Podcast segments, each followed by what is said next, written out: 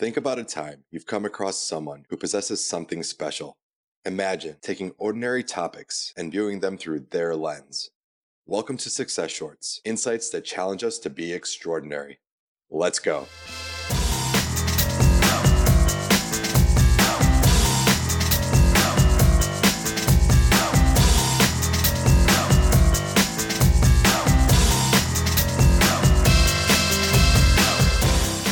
Hello everyone, I'm Earl Chanel and today we're joined by Alden Mills. Alden is an absolute force. He's a former Navy SEAL platoon commander, an entrepreneur, an Inc five hundred C E O, and the author of two books, Be Unstoppable and Unstoppable Teams. Alden, it's a pleasure. It's great to be here. Thanks for having me, Earl. We're definitely in for a compelling few minutes together, but first, I want everyone to have the chance to get to know you, so we're going to play Two Truths and a Lie. Are you ready? Fire away. All right, let's hear them. Here they are. Number one. I earned a coral belt in jiu-jitsu. Number two, I'm a lifetime member of the Walt Disney Family Museum. Number three, I turned down the Olympic training camp to go to SEAL Team. Okay, so a coral belt in jiu-jitsu, Walt Disney Family Museum, and Olympic training team. I did my homework, so I know that the Olympic training team is true. And the fact that you have all those kids, that makes me want to think that the Walt Disney World part is true too. So I'm going to say that the coral belt in jiu-jitsu is the lie. Wow! I love it. Good job. Thank you. It's always good to nail it. So what is it you wanted to share with us today? What I want to talk about today is the single most important thing to success, and that's persistence.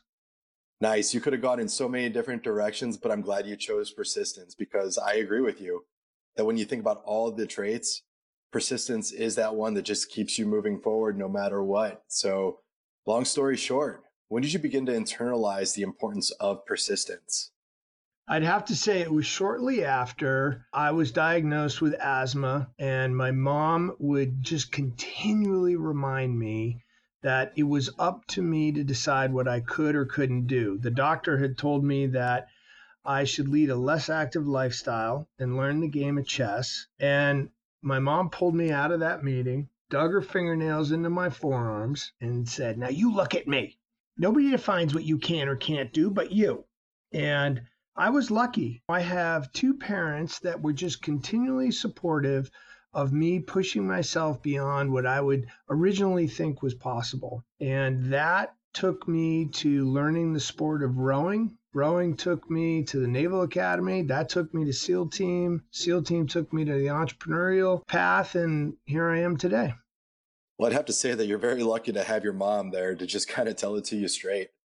And as a history buff, I can't help but make the parallel with Teddy Roosevelt.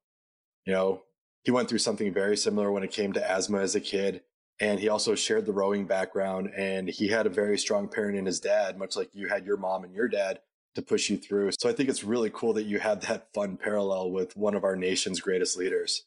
My mom would bring him up when I was a child and tell me about Teddy Roosevelt and, and that if he could overcome it, that I could overcome it, and that I just needed to get out there, and she'd give me the medicine, but keep pushing. Damn right. I'm glad she did. So obviously this isn't the only trait that led to your success, but it's something that you've cultivated and it's been the focus of your attention for quite some time. So why do you think persistence is so vital when it comes to success? If you start to peel back the layers of the onion of success, you'll hear folks say, well, you need to have a growth mindset. Oh, you got to have a positive attitude. Well, you got to believe to achieve. Oh, you got to work hard.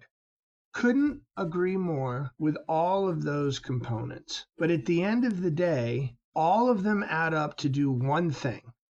And that is continue to press on when everyone else, especially the voices inside your head, are saying, I don't think you can do it. Who do you know who's done this before? Or other people who haven't done it before, but misery loves company wants to bring you down to their level. No, at the end of the day, if you add up all the different components of attitude, of your beliefs, your ability to work hard, it always comes down to putting them all together into an attitude of persistence. And That, to me, is the single most important thing to succeeding. The ability to get up one more time than when you've fallen down.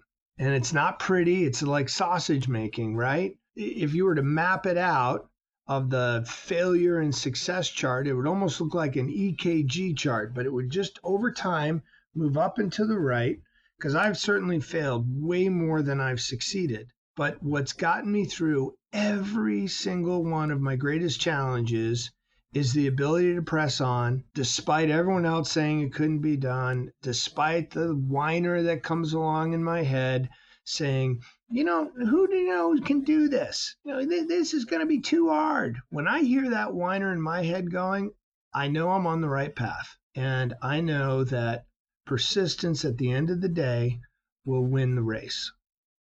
Totally. And I think the tenacity part of persistence, that's that's pretty much the easy part to comprehend. It's what we all think of, but it's also the hardest part to do in, in practice. But besides that, you know, what are some of the things that we should be thinking about after what we just heard that can maybe help us optimize our approach to persistence going forward?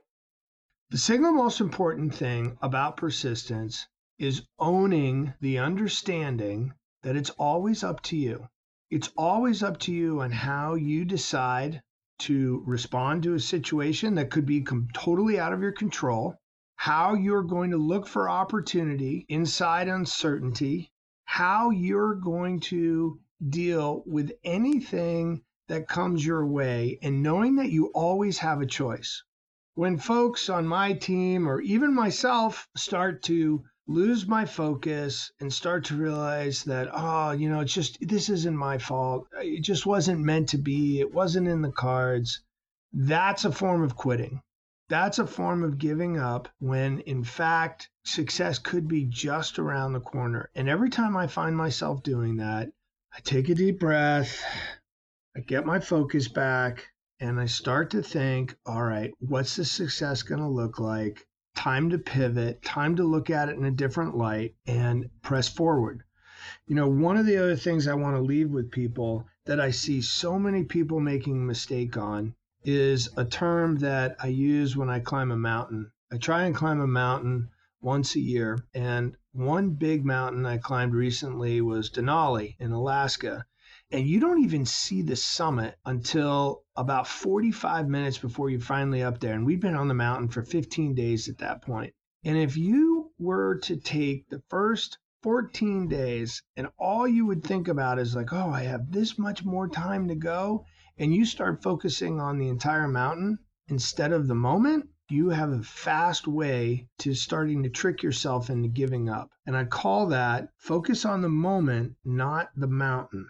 And when you do that and break your idea, your goals down into little bite-sized chunks and just focus on the moment you can control, you'll find yourself climbing any mountain you put your mind to. Even in really crappy situations, kind of like what's going on now, there's always choices that can be made to put yourself in a different position. And to that last part that you were sharing, you know, we all have goals. And to your point, I just wanted to say again that for the big ones, take time to make them smaller, you know, break them down into workable chunks and build some momentum as you accomplish the easier ones to help propel you as things get harder. Um, one thing that I did want to add, because this is something that I'm just a big proponent of, is that you're going to get to some of those goals that, you know what, they just really push you and your persistence may waver. I know mine has at times, and that's when it's really important to have like a really strong why to tap into. Because for me, if you have persistence, which we all have it in us, and then you add in a really strong why for what you're doing, to quote you, that's unstoppable. And with that, we're done with this episode of Success Shorts.